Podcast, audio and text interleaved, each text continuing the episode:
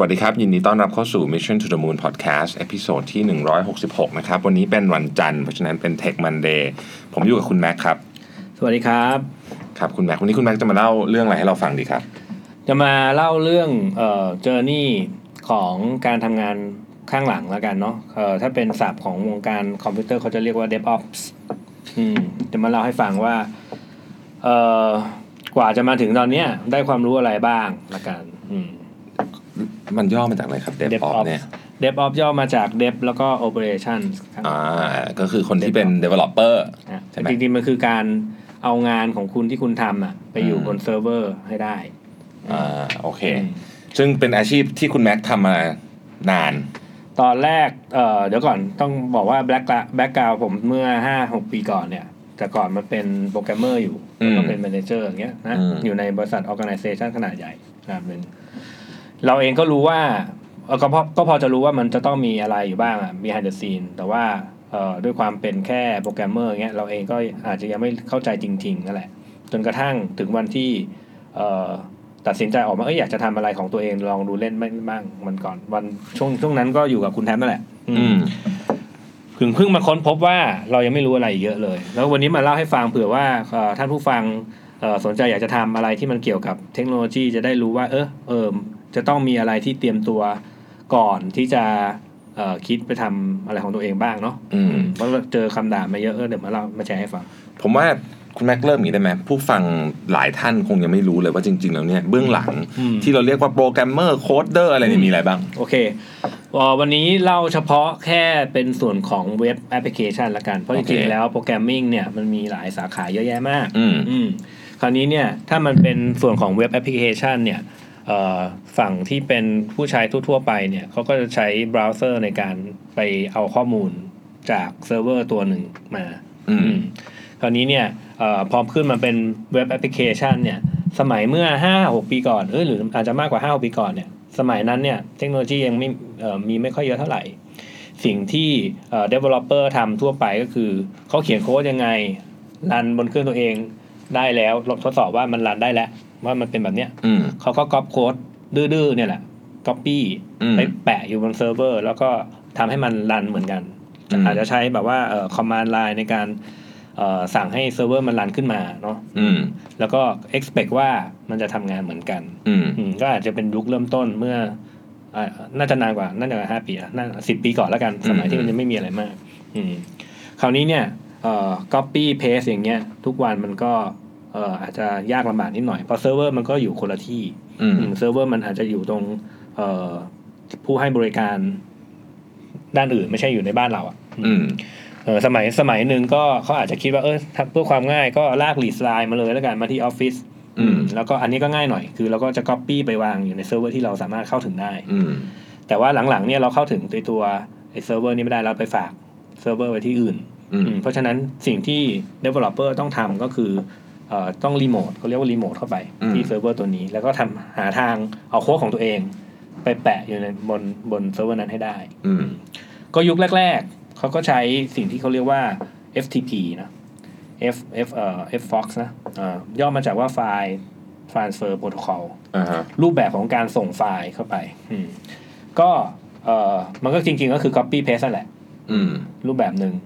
เอ่อก็ copy ไปวาง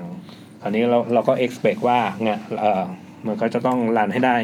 เหมือนกันที่เราคิด อืมเสมออืมคราวนี้เนี่ย ปัญหาก็เกิดขึ้นว่า เอ๊ะถ้าเกิดสมมุติว่าเราใช้ FTP ถ้าเราทำงานคนเดียวอะ อืมมันก็คงไม่มีปัญหาอะไรหรอก อืมอืมแต่ถ้าเกิดว่าพอเริ่มต้นทำงานหลายคนขึ้นมาปุ๊บเนี่ยเอ่อถ้าเกิดสมมุติผมกับคุณแท็บทำงานสมมุติคุณแท็บเป็นโปรแกรมเมอร์ด้วยเหมือนกันอืม เออเขียนโค้ดมาปุ๊บอ่าคุณแท็บก็อยากจะแก้ไขอะไรบ้าง ก็ อ่า FTP เข้าไปแก้ตึ๊ดตึ๊ดตึ๊ดตึ๊ดเสร็จปุ๊บไม่บอกไม่บอกผมอ่า เออผมเข้าไปเสร็จปุ๊บผมก็นึกว่าผมเล่นอยู่คนเดียว อืม ผมก็ไปแก้งานของผมตึ๊ดตึ๊ดตึ๊ดตึ๊ดปรากฏว่าสิ่งที่เราแก้ไปเนี่ย ไปทำให้โค้ดของอีกคนนึงพัง อืม อืม มันก็ เอ่อไม่ไม่ค่อยไม่ค่อยดีวิธีนี้ ต่างคนต่างไปแก้ไขโค้ดอ่าเนี่ยมันไม่ค่อยดี ซึ่งจริง ๆ พูดพูดถึงตอนเนี้ย ปัจจุบันก็ยังมีคนใช้วิธีนี้อยู่นะ อ๋อโอเค เลยต้องเลยต้องพยายามบอกให้ก่อนว่าเอ้ยมันไม่ดี เออเขาก็เลย ปรับมาใช้เป็น source control แทน อืมอืมคือแทนที่เราจะ copy paste ไปแปะที่เซิร์ฟเวอร์เลยเนี่ย เราพยายามทำอะไรสักอย่างหนึ่งให้สิ่งที่เขาเรียกว่า source control เนี่ยเอ่อทำการรวบรวมงานก่อน แล้วพอเราไปถึงเอ่อรีโมทไปที่เซิร์ฟเวอร์สิ่งที่เอ่อเราก็ไปทำงานที่เซิร์ฟเวอร์ที่เราไม่ได้ copy แปะแล้ว เราทำการเขาเรียกจริงๆก็ copy แปะนะแต่ copy แปะจาก source control มาวางอืม ไม่ได้เอาซอสของไม่ได้เอาไฟล์จากเครื่องของเราไปวางงงไหมอืมอ่าถ้าท่านผู้ฟังเห็นหน้าผมตอนนี้เนี่ยนะฮะก็คือคือถ้าท่านงงไม่แปลกใจนะครับผมก็งงเหมือนกันผมก็จะทำหน้ามึนนิดหน่อยคำว่า source control ก็คือ แทนที่เอ่อเราจะเอาเอ่อเมื่อกี้นี้เราบอกว่าเอาเอาไฟล์ของเราจากเครื่องของเราเนี่ยไปวางไว้บนเซิร์ฟเวอร์ใช่ไหมโอเคเออคราวนี้เราก็มันไอตัวเจ้า source control เนี่ย มันทำหน้าที่รวมไฟล์ให้เราก่อน อืมอืมแล้วเอ่อสิ่งที่ เราเอ่อมั่นใจเวลาเราไปที่เซิร์ฟเวอร์จริง ๆ เนี่ย คือเราก็บอกว่าเอ้ยเจ้าเจ้าเซิร์ฟเวอร์ช่วยไปเอาโค้ดจากตัว source control มาหน่อยสิอืมคราวนี้ถ้าทุกคนต่างคนต่างแก้ไขในตัวเอ่อตัว source control เนี่ย มันจะเป็นการแก้ไขที่จุดจุดๆเดียวอืมไม่ต่างคนต่างคนต่างไม่ได้ต่างคนต่างแก้ แก้ที่จุดจุดๆเดียวอืมเหมือนเหมือนเวลาเราแก้ไฟล์บนบน Drive อย่างเงี้ยเหรอเออคล้ายๆอย่างนั้นคล้ายๆอย่างนั้นลอง imagine ภาพแบบเนี้ยเมื่อสิบปีก่อนอ่าเออไม่มีได้มันจะไม่มี แต่ก่อนเราเซฟเป็นเซฟเวอร์ชันของเราเออใช่เซฟเวอร์ชันของเราอ่าโอเคใช่โอเคใช่อ่าโอเคเริ่มเริ่มเริ่ม get นิดนึงละโอเคฮะวันนี้อันนี้เอ่อวันนี้เล่าเรื่องให้คนที่ไม่ไม่เคยเป็น programming ฟังก็อาจจะเข้าใจยากนิดนึงถ้าสงสัยอะไรก็ถามเลยเนาะอ๋อโอเค คราวนี้เนี่ยอ่าพอถึงจุดนั้นเนี่ยเอ่อเราใช้เริ่มใช้ source control แล้วอืมถ้าเรื่องเท่าเรื่องเล่าถึงประวัติของ source control เมื่อสิบ กว่าปีก่อนมันก็มีเรื่องราวของมันมาเนาะอืมเออแต่ว่าเอาตัดไอ้ตรงนั้นไปเลยแล้วกัน สมัยนี้เราก็ใช้สิ่งที่เขาเรียกว่า Git Git Git อืมอืมเขาเรียกว่าเป็น distributed version control system ขึ้นมาอืมอ่าถ้าเอ่อก็ยังงงต่อไปไม่เป็นไรนั่นแหละเอาถือว่าเป็นเป็นตัวรวบรวมไฟล์จุดหนึ่งแล้วกันอืมอ่าพอถ้าเกิดเราใช้ไอ้ตัวนี้ไปแล้วเนี่ย สิ่งที่เราเอางานไปไว้บนเซิร์ฟเวอร์จะง่ายลงอืมคือเราไม่ได้รีโมทเข้าไปที่เซิร์ฟเวอร์แล้ว copy ไฟล์อีกแล้วอ่าแต่เราจะรีโมทเข้าไปที่เซิร์ฟเวอร์ แล้วบอกให้เจ้าตัว Git เนี่ย เอางานล่าสุดมาวางแปะให้ทีอืมเจ้าตัว Git เนี่ยจะเป็นคน control ว่า อ่าคุณแท็บแก้ งานไฟล์นี้มันจะ record ไว้ว่า แท็บแก้ไฟล์อันนี้เป็นมีรายละเอียดอะไรบ้าง ผมไม่แก้อะไร ผมก็จะมีอีก record หนึ่งอืมบอกว่าผมแก้ไฟล์นี้เพิ่มเติมเข้ามา ที่ Git เนี่ยเอ่อมันก็จะคอย keep tracking คอยคอยเอ่อตรวจสอบความเปลี่ยนแปลงของโค้ดของเราอยู่เสมออันนี้ เหมือนเป็น gatekeeperประมาณนึง gatekeeper เป็นตัวเอ่อเรามั่นใจได้ว่าผลลัพธ์ที่เราอยากจะได้มันอยู่ที่นี่ที่เดียวอะไรเงี้ยอืม อืม ก็เออเราก็เริ่มต้นใช้ตัวนี้นะ แล้วก็พยายามจะเอางานขึ้นไปที่เอ่อตัวเซิร์ฟเวอร์ แต่คราวนี้พออ่าเนี่ยคราวนี้ปัญหาเรื่องของการเอางานไปที่เซิร์ฟเวอร์จบไปแล้ว อืม คราวนี้มันไปเป็นปัญหาเรื่องของการเฮ้ยเราเราเริ่มต้นทำเว็บแอปพลิเคชันได้อืมเราสั่งให้มันรันได้อืมแต่ เออเรายังต้องใช้คนเข้าไปทำมันยังไม่ automateอืมทุกครั้งที่จะจะอัปเกรดอะไรก็ อ่า ฉันเข้าไปที่เซิร์ฟเวอร์นะจ๊ะแล้วทำการบอก Git จ๋าช่วยเอางานมาวางที่ตรงนี้หน่อยอืมก็เสียเวลาเนาะถึงแม้ว่าจะเป็นงานเล็กๆเนี้ยอืมงานเล็กเช่นเปลี่ยนราคาอะไรอย่างนี้ถือว่าเป็นงานเล็กๆไหมก็ถือว่ามันมีการเปลี่ยนแปลงใดๆเนี่ยมันก็อืมต้องเสียแรงเสียแรงงานคนเข้าไปอ่าแล้วก็โอเคบอก Git อะเขียนเขียนเขียนโค้ดให้ เอาเวอร์ชันล่าสุดของของบน Git มาวางไว้บนเซิร์ฟเวอร์ มันเสียเวลาตรงนั้น อืม อืมก็เลยเริ่มต้นเอ่อคิดว่าเอ๊ะจะทำยังไงให้มันมีเขาเรียกว่ามันทำงานมันง่ายกว่านั้น มันก็จะมี tool หลาย ๆ อย่างที่ developer ใช้สำหรับเอ่อ automate process พวกเนี้ยคือเขียน command บนเครื่องเราเอง เขียนแค่สคริปต์เดียว อืม แล้วไอ้สคริปต์เนี้ยมันทำการรีโมทไปที่เซิร์ฟเวอร์ตัวนั้นให้ แล้วก็คุยกับ Git ตัวนั้นให้ แล้วก็ copy มาแปะให้ด้วย อืม ก็ไอ้พวกเนี้ยจะเป็นพวก เอ่อเขาเรียกว่า de- deployer tools ต่างๆเอ่อเนื่องจากตอนนี้ผมไม่ได้ใช้ผมลืมลืมชื่อมันละอืมอ่าแต่ว่าอะเอ่อ journey ของ journey ถึงมันถึงตอนนี้ละอืม ก็ยังมีปัญหาอยู่ดี อืมเอ่อว่า เอ๊ะ แล้วเวลาเราจะสเกลอะทำยังไง คิดเผื่อไปก่อนนะถึงจริงๆแล้วจริง ๆ ถ้าเกิดทำตอนแรกก็อาจจะไม่สเกลก็ได้คำว่าสเกลหมายความว่ามีคนเริ่มมาเริ่มใช้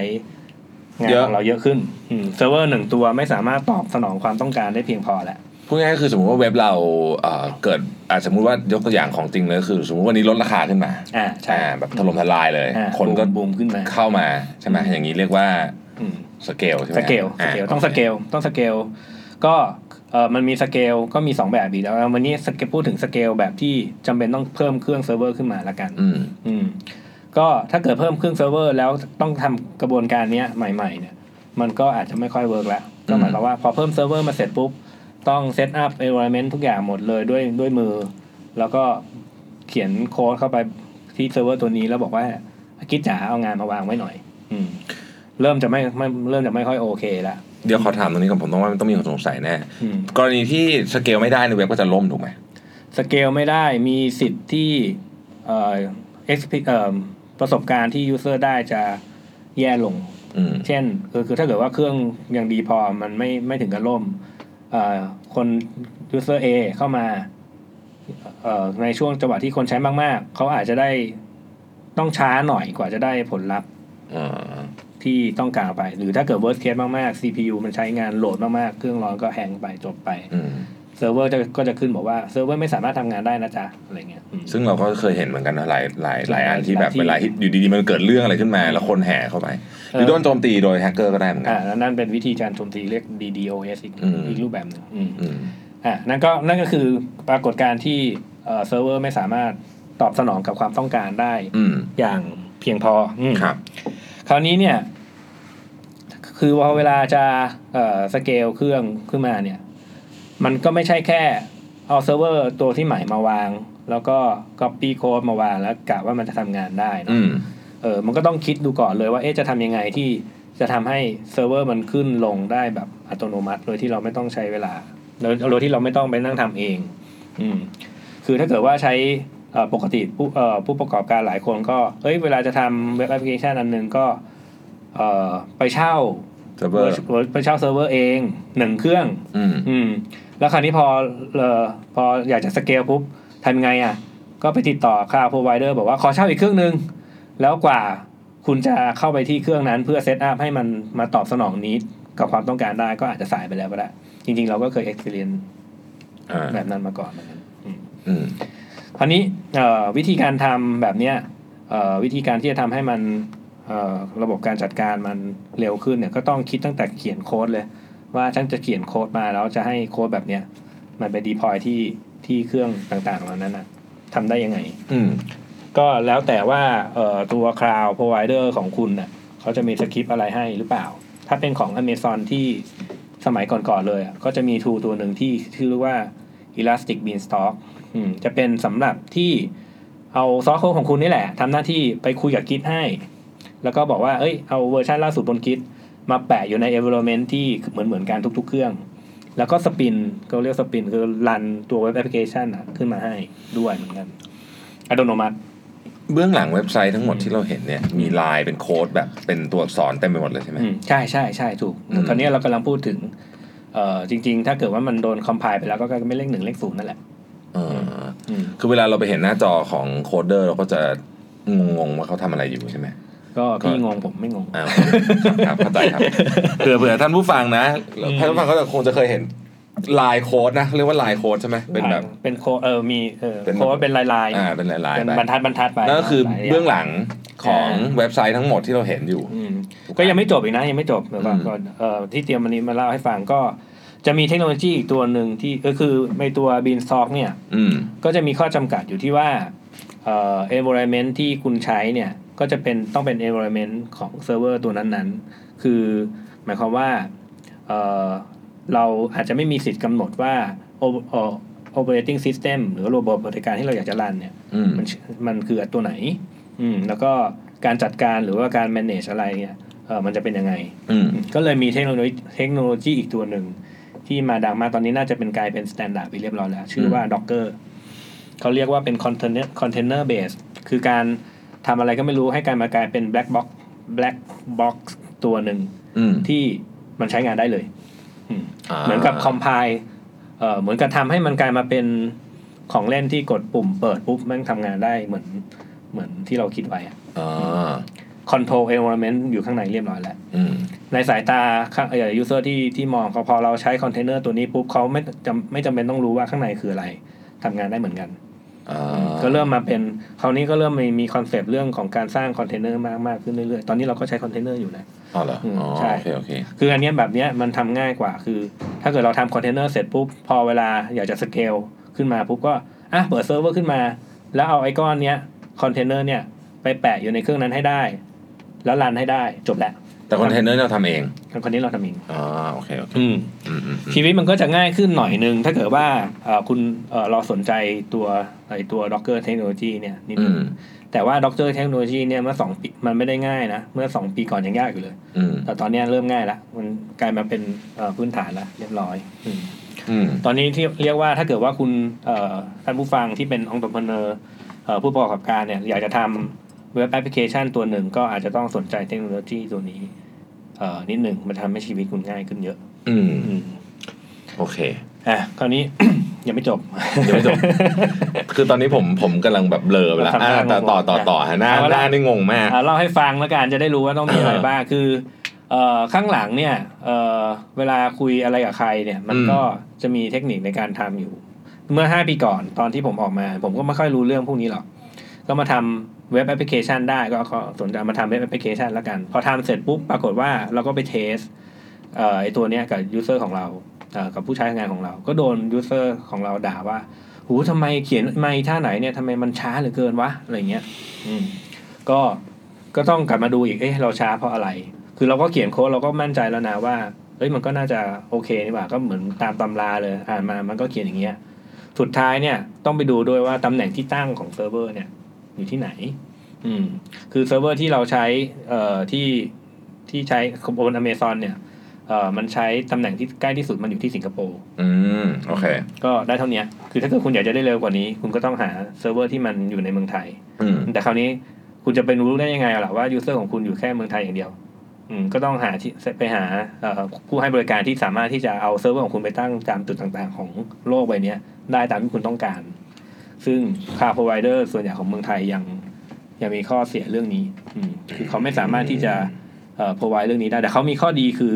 ถ้าเกิดคุณมั่นใจว่าลูกค้าคุณอยู่ในประเทศไทยแน่ๆก็จะเร็ว ใช้กับเขาหน่อยเออมันจะเร็วมันจะเร็วขึ้น อืมแต่อันนั้นก็ยังยังยังตอบไม่จดยังตอบไม่หมดนะเออเพราะว่าข้อมูลมันก็มีสองส่วน คือข้อมูลส่วนที่มันเป็นรูปภาพอืมก็จะเป็นส่วนที่จริง ๆ แล้วส่วนที่เป็นรูปภาพเนี่ยเป็นส่วนที่กินเวลา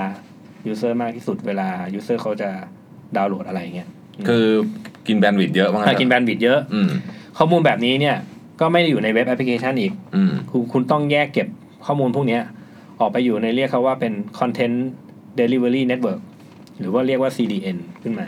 CDN เนี่ยมันจะมีความแตกต่างกับ web application อยู่นิดหน่อย ก็คือ ปกติแล้ว web application เนี่ย เวลาคุณ user เข้ามาเสร็จปุ๊บเอ่อเขาจะขอข้อมูลอะไรเนี่ย ไอตัว web application เนี่ยจะไปเอาข้อมูลมาจาก database เอาจากนู่นนี่เอ่อเอาแล้วก็ return แล้วก็ส่งผลลัพธ์กลับมาให้คุณนะครับนั่นเป็นกระบวนการทำงานบนบนดิสหรือบนบน hard disk เป็นหลัก อืมแต่พวกคอนเทนต์ daily network เนี่ยคือมันจะเก็บข้อมูลอยู่ใน memory เลยอืมอืมพอเวลาคุณถามว่าเอ้ยฉันอยากจะได้ข้อมูลอันนี้ปุ๊บมันจะ return ในสิ่งที่อยู่ใน memory มาให้คุณมันก็จะเร็วกว่าหน่อยอ่าคราวนี้ถ้าเกิดว่าคุณคิดอยากจะทำเว็บไซต์แบบที่มันเป็นให้ข้อมูล แล้วคุณอยากจะทำให้เว็บมันเร็วขึ้นเนี่ย คุณก็ต้องแยกประเภทก่อนว่า เฮ้ย ไอ content นี่มันเป็นประเภทแบบที่ไม่มีการเปลี่ยนแปลงเนี่ย ต้องเก็บอยู่ในเซิร์ฟเวอร์ประเภทนี้นะอืม Content Delivery Network เนี่ยอืมคือถ้าเกิดเราผ่าน journey ออกมาเยอะๆ คือตอนแรก ๆ เราเองก็ไม่รู้หรอกอืมว่าจะต้องทำอะไรบ้างอืมก็เริ่มต้นทำแบบ ไม่ค่อยรู้เรื่องอะไรนะทำไปทำมาก็จะโดนเสียง เอ่อข้อแนะนำแล้วกัน แต่ข้อแนะนำแบบที่ทำบางทีก็ทำเราร้องไห้ได้เหมือนกันนะอื เอมอเราเออเราก็ไม่รู้ว่าจะทำยังไงแล้วด้วยความรู้ที่เรามีอยู่ณตอนนั้น เราทำได้แค่นี้ แต่สักพักหนึ่งเราก็ค่อยๆเรียนรู้มากขึ้นอ๋อโอเค มันไม่ใช่ web application อย่างเดียวนะ มันก็ต้องมี web application ด้วย มี content deliver ด้วย มีตัวเอ่อมีตัวข้างหลังอีกมี worker มีตัวเอ่อ messaging อะไรเงี้ยด้วยมันคือหลังๆ พอเราเริ่มต้นทำปุ๊บมันก็จะเริ่มรู้ไปเรื่อยๆว่า มันมีอะไรบ้างอืมอืมกระบวนการทั้งหมดเนี่ย ถ้าทำให้มันเป็น automate ได้ เขาเรียก DevOps อ่า จบได้ด้วย จบได้ด้วย เก่งมาก เออถ้าเกิดท่านฟังแล้วมึนก็ต้องฟังสักอีกสักรอบหนึ่งนะฮะอันนี้นี่เป็นแบบง่ายแล้วเนาะนี่คุณแม็กพยายามเล่าแบบง่ายพยายามแต่นเล่าเจอร์นี่แบบที่เอ่อพยายามอธิบายแล้วล่ะอ่านั่นนี่สำหรับโอเคคนกำลังสำหรับท่านผู้ฟังที่ไม่รู้เรื่องนี้เลยนะ คือถ้าเกิดมาเล่าเรื่องนี้ให้กับพวกโปรแกรมเมอร์ฟังเขาบอกโอ้เล่าอะไรเนี่ยไม่รู้ไม่จำเป็นต้องเล่าเลยอืมแต่ developer บางคนที่ที่ทำงานก็ยังทำ แย่ๆอยู่ก็เหมือนกันก็มี เรามีหลายสายไหม developer เนี่ย หรือว่ายังไงฮะเขาแบ่งกันเป็นยังมีไงเยอะแยะเลยก็มีเอ่อถ้าเป็นของเราก็เป็นที่เราทำอยู่ตอนนี้ก็เป็นเว็บแอปพลิเคชันเนาะอืมแล้วก็จะมี Data Scientist อะก็เป็น developer เหมือนกันก็เป็น developer เหมือนกันอ่าเอ่อมีสายเอ้ยฝ่ายพวก machine learning หรือพวก AI อะไรพวกเนี้ยจริงๆ ทุกอย่างมันมีต้องมีพื้นโปรแกรมมิ่งเป็นเป็นพื้นอยู่แล้วแหละจะต้องเขียนโปรแกรมเป็นว่างั้นเถอ่าอะใช่แต่ว่า machine learning หรือว่า data scientist เนี่ย ต้องประกอบไปด้วยกับการเข้าใจที่มาของ Data ด้วยที่มาของข้อมูล และการไปกระบวนการซึ่งไปเอาข้อมูลนั้นนะมาแล้วต้องเก่ง math เป็นพิเศษต้องเก่งเลขอืมต้องเก่งเลขอืมเลขเลยใช่ไหมต้องเก่งเลขอืมเลขแบบที่เราเรียนกันสมัยปีหนึ่งนะอืมพวกแคลคูลัสแคลคูลัสด้วยพวก linear algebra อะไรพวกเนี้ยอ๋ออันนี้ต้องจำเป็นต้องเก่งเป็นพิเศษลืมลืมไปหมดละลืมแล้วไม่ลืมแม้แต่ชื่อวิชานะทีเนี้ยจิบ้าคืออะไรไม่ต้องไม่ต้องพูดถึงสาระเอออะไรอย่างเงี้ยเออแต่ว่า เดี๋ยวนี้มันมีรีซอสให้คุณเข้าไปทบทวนความจำได้เยอะแยะ อืมอืมก็ไปดูแป๊บเดียวเดี๋ยวก็คุณก็ทบทวนได้ละว่ามันคืออะไรอะมาสู่คำไม่มีคนถามมาพอดีเลยนี่เราอืมคุณแม็กล่ากมาที่คำถามพอดีเลย มีคนถามมาว่า เนี่ยเรียนสายอื่นมาอืมอยากจะมาเป็น data scientist เพราะรู้สึกมันฮิตกันเหลือเกินตอนนี้อืมวันนั้นมีคนบอกว่า data scientist เมืองไทยนี่มีหลักร้อยเองนะไม่รู้จริงป่ะก็จริง ๆ มันมันยังไม่มีเปิดสอนอืมอืมจริง ๆ แล้วคนทำคนทำเว็บแอปแบบที่เป็นที่เป็น full stack จริง ๆ ไม่มีมหาลัยไหนสอนด้วยนะ เพราะอาจารย์เขาไม่รู้นี่ว่าเออมันต้องทำยังไงคำว่า full stack แปลว่าอะไรนะฮะ full stack แปลว่าทำคนเดียวรู้ตั้งแต่หน้าบ้านยันหลังบ้าน หน้าบ้านที่ว่าเนี่ยโอเคคือความสวยงาม HTML CSS JavaScript ถ้าเกิดเป็นเป็นเป็นเทคโนโลยีที่ใช้นะครับอืมอืมจนไปถึงหลังบ้านคือกระบวนการการคุยคุย database ยังไง เอาข้อมูลมาแปลงให้กลายเป็น HTML โค้ดทำยังไงเนี่ยหลังบ้านอืมรวมกันทั้งหมดในคนเดียวกันเนี่ยก็คือ full stack อ่าโอเคอะอะทีนี้คำถามคำถามนะคือ อยากจะเปลี่ยนสายมาเป็นเอ่อ data scientist อันนั้นเปลี่ยนรุนแรงเลยนะเขามาทางจากสายแบบ art เลยเหรอรู้ทางสึกจะไม่ทำยังไงให้เร็วที่สุดอ่าเร็วเร็วเร็วที่สุดเร็วเออเอ่อต้องบอกเลยว่าในสายในสาย programming อะไม่มีสายไหนเร็วที่สุดได้อืมคุณต้องใช้เวลากับมันอืมนิดหนึ่งคือเอ่อจริงอยู่ที่เอ่อเดี๋ยวนี้มันมีรีซอสเยอะให้ไปอืมอ่านเยอะ คือเขาก็คุณก็อาจจะไปลงคอร์สอะไรพวกเนี้ยเยอะ แต่ประสบการณ์ที่ได้จากงานทำงานจริงอะนั่นแหละคือสิ่งที่คุณจะต้องได้มา รู้สึกเหมือนกับว่าคำถามอันนี้คือ จะไปสมัครงานแล้วเขาไม่รับใช่ไหมหรือคล้ายๆเออย่างอเงี้ยอะไรอย่างเงี้ยทำนองเนี้ยอยากจะทำด้านนี้อะไรอย่างเงี้แต่ยเข้าใจว่าเอ่อต้องคือต้องยอมต้องยอมต้องยอมวางแผนตัวเองนิดนึงอืมอืมว่า เอ๊ะตกลงเราจะเข้าไปในตำแหน่งเนี้ยคือจริง ๆ อาจจะไม่ใช่ตำแหน่งที่ชื่อว่า data scientist หรอก แต่เป็นอาจจะเป็นผู้ช่วยหรือว่าทำอะไรพวกเนี้ย เพื่อให้เก็บเกี่ยวประสบการณ์จนที่หนึ่งเขายอมให้เราเข้าไปทำงานในอีกตำแหน่งหนึ่งอืมแต่ว่าเราก็เก็บเกี่ยวประสบการณ์จนที่นั้นอะ ยอมให้เราเปลี่ยนตำแหน่งมาเป็น data scientist ได้ แล้วเก็บเกี่ยวประสบการณ์นั้นไปเรื่อยๆเข้าจนถึงค่อยเอ่อเอาใช้ชื่อเนี้ยไปสมัครงานที่อื่นอืมน่าจะเป็นวิธีที่เอ่อเร็วที่สุดแล้วแต่คำว่าเร็วที่สุดเนี่ย ก็หน่วยปีนะอืมคือต้องต้องทำใจไว้ก่อนเลยว่า ในสายโปรแกรมมิ่งไม่ว่าคุณจะเข้าไปสายไหนอะต้องมีอย่างต่ำก็สามถึงห้าปีอะอืมถึงคุณจะเชี่ยวชาญเรื่องนั้นได้ ทีนี้เชื่อว่าวิชานี้เป็นวิชาที่เราผู้ผู้ฟังเรามีนักเรียนนักศึกษาเอ่อเยาวชนเยอะเอ่อวิชาน่าจะเป็นวิชาที่คนอยากเรียนเยแต่อะ data scientist เนี่ย มันเยอะกว่า programming เยอะไงเพราะมันมี math เข้ามาเกี่ยวข้องอ่าโอเคเยอะเยอะมากๆอืมทีนี้ถามคุณแม่เราเอาวิชาที่เกี่ยวข้องกับ programming เป็น base ซึ่งก็ก็ก็ยังเป็นก็ยังเป็นอะไรที่คนประเทศไทยขาดเยอะ ถูกไหมทุกวันเนี้ยเอก็ยังมีอคนเรียกว่าไม่พอขาดเยอะไหมใช่ เพราะว่าตอนนี้มี demand เข้ามาเยอะมากอ่าอืมคุณแม็กแนะนำหน่อยว่าอะไรเป็นคือคนจะควรควรจะชอบอะไรมีคุณลักษณะแบบไหนเรียนแล้วถึงมีความสุขทำงานถึงมีความสุข อย่างผมทำไม่ได้แง่เลยชัวร์ใช่แน่นอนเออคือเอ่อมันคนละแบบคนละแบบอ่าให้ผมไปทำงานของคุณผมก็ไม่ชอบเหมือนกันอ่ายังไงยังไงเดี๋ยวคุณแม็กเล่าให้ฟังหน่อยว่าเพราะเนี่ยมันจะมีคนน่ามีคนอยากเรียนเยอะ เอิมคือเคยมีคนถามว่า เอ๊ะเออชอบเขียนโค้ดไหมเนาะอืมเออผมเองอะ เคย ก็บอกตรงๆว่ารู้ตัวเองว่าชอบเขียนโค้ดมานานแล้ว อืมอืมทำไมถึงรู้สึกว่าชอบเขียนโค้ดคือ มันมีอยู่โมเมนต์หนึ่งสมัยก่อนเขียน C++ เออ C++ เนี่ยมันเป็นภาษาหนึ่งที่เวลาเขียนเสร็จปุ๊บต้องกดปุ่ม compile แล้วก็ compiler จะทำการ compile แล้วมี text ขึ้นมาบนจอเต็มเลยอ่าคือเคยมีโมเมนต์แบบว่านั่งดูไอ้ compiler compile เนี่ยแล้วมีความสุขกับชีวิต เออแบบเนี้ยแบบโหเรางานของเราที่เรากำลังจะเขียนมาอย่างสวยงาม มันก็จะโผล่ปรากฏสู่ชาวบ้านเออสู่สายตาชาวบ้านละคุณต้องมีโมเมนต์คล้ายๆแบบเนี้ยอืมอืม คุณถึงจะรู้ตัวว่าเอ้ยฉันชอบเขียนโปรแกรมนะถ้าไม่งั้นก็ เอ่อ ลองพิจารณาดูว่าไปทำงานที่มันเขียนโปรแกรมไม่ได้เป็นเมนหลักขนาดนั้น แต่ได้ประโยชน์เหมือนกัน จริงๆ Data Scientist เนี่ยเอ่อก็อาจจะเป็นส่วนหนึ่งก็ได้ เพราะว่าจริง ๆ แล้วโปรแกรมครึ่งหนึ่ง Data ครึ่งหนึ่งอืมอืมทำความเข้าใจกับ Data ได้ก็เอ่ออาจจะช่วยช่วยไปได้เยอะแหละอืมอืมเนี่ยแต่ต้องจะพื้นฐานจริง ๆ ก็อาจจะต้องมีโมเมนต์แบบเนี้ยในทุก ๆ ในทุกสาขาคือ คุณต้องมีความรู้สึกว่าฉันกำลังทำอะไรอยู่นะ แล้วฉันรู้สึกมีความสุขจังเลยกับสิ่งที่ คนผู้ใช้ของเราจะได้เจออืมอืม ถ้ามันไม่มีความไม่มีโมเมนต์แบบนี้อยู่ก็ลองหาตัวเอง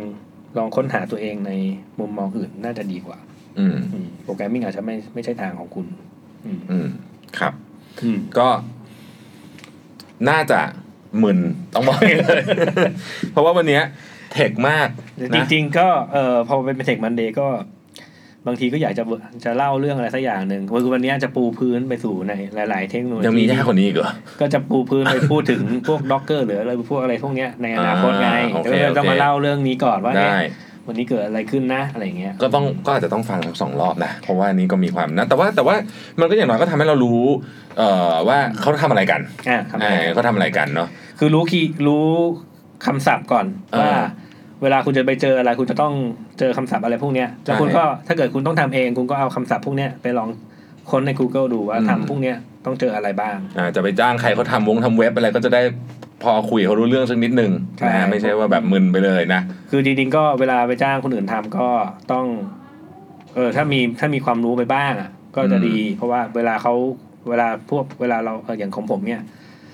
มาจากสาย tech จ๋าๆเนี่ยเวลาไปคุยกับ user มันก็ติดไม่หมดอดไม่ได้ที่จะพูด wording พวกนี้ออกมาคำศัพท์อืมพวกนี้ออกมา แล้วก็ถ้าเวลาคุยให้ฟังคุณก็จะทำหน้างงอืมๆแต่ว่างงหรือเปล่าคุณก็บอกไม่บอกไม่บอกเลยนะว่างงใช่คือมันไม่รู้เรื่องเลยไงไม่ใช่มันไม่ใช่งงนิดๆคือมันแบบมันไม่รู้เรื่องเลยไงมันก็เลยแบบเอออะไรอย่างเงี้ยพี่คือบางทีเราก็พยายามทำเลยอยากจะอธิบายให้แบบว่าอ่าเข้าใจเหลือเกิน แต่ว่ามันก็เออบางทีมันก็ยากอะที่จะเล่าให้คนที่ไม่รู้อะไรเลยฟัง คืออันนี้มันก็เป็นเหมือนกับ คือมันเป็นศาสตร์ของที่เหมือนกับเป็นภาษานะ คือถ้าเกิดคุณไม่เข้าใจภาษาภาษาจีนไงผมพูดไงคุณก็ไม่เก็ตถูกไหมอืมแต่ว่าผมก็ผมก็พยายามจะฝึกอยู่นะ คือเอ่อบางทีเราอาจจะไม่รู้ภาษาจีนเนี่ยเราอาจจะใช้ภาษามือได้ไหมล่ะให้คนเข้าใจได้ไหมล่ะทีเนี้ยก็พยายามจะฝึกอยู่เหมือนกันอืมพูดภาษา tech ให้คนทั่วไปฟังรู้เรื่องอะไรเงี้ยน่าจะเป็นน่าจะเป็นสิ่งที่ดีมากนะฮะใช่เพราะว่าคนส่วนใหญ่ก็จะงงๆก็นะท่านผู้ฟังคนไหนถ้าคุณเออผมเล่าอะไรให้ฟังวันนี้ เราไม่รู้เรื่องก็ feedback กลับมาก็ดี ผมจะได้รู้ว่าเออ ผมต้องไปแก้ไขตรงไหนเนาะอืมเป็นการฝึกตัวเองด้วย ได้อะ feedback ให้คุณแม็กหน่อยนะครับ แล้วก็อยากฟังเรื่องอะไรเนาะเดี๋ยวส่งเข้ามาในใน inbox ของ Mission to the Moon นะครับผมกับคุณแม็กก็อ่านอยู่นะครับ แล้วก็สำหรับท่านที่ถามเข้ามาก็หวังว่าจะได้คำตอบเนาะเราเราก็ก็คิดถ้าว่ายังไม่น่าจะถ้ายังไม่ชัดเจนก็ย้ำมาอีกรอบก็ได้ครับอืมเดี๋ยวเขียนไปตอบให้นะครับ โอเค ก็วันนี้ก็พอสมควรแก่เวลานะครับครับ ต้องขอบคุณคุณแม็กมากแล้วเดี๋ยวเราพบกันใหม่วันจันทร์หน้าครับ ครับ สวัสดีครับสวัสดีครับ